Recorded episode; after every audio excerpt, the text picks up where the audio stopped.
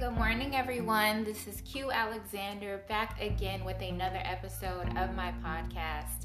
So, as I was doing some writing yesterday and working on a few things, the thought of therapy came into my mind and it just kept circling and circling, and I felt the need to do an episode on therapy. I know that in previous episodes I did mention therapy and I did an episode on the importance of healing.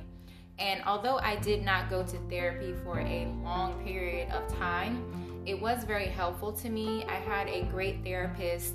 She was very genuine. She made me feel very comfortable.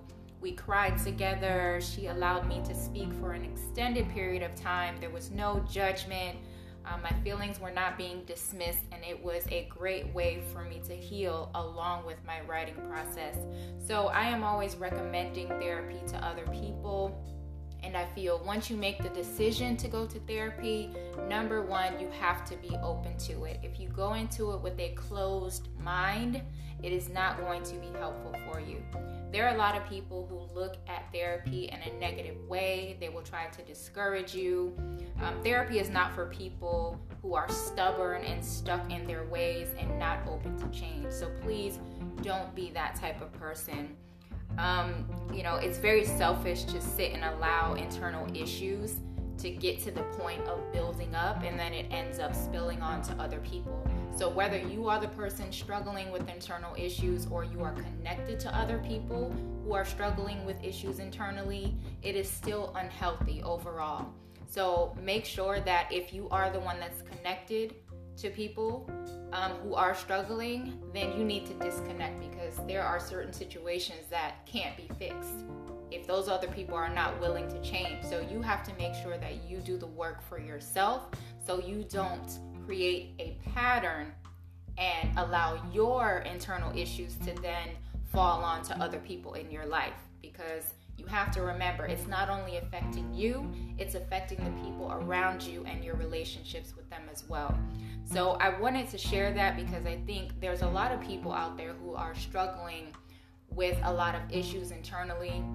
And no matter what you do on the surface to try to hide it, and a lot of people put on facades, it's not going to help anything. The longer that you allow things to sit there, it's going to continue to build up and get worse over time. So it's very important that we take care of ourselves and do the work that is necessary to be at our best.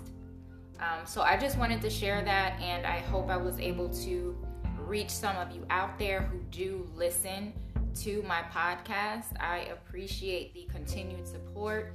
Don't let anyone discourage you and keep you from moving forward in your life and making progress.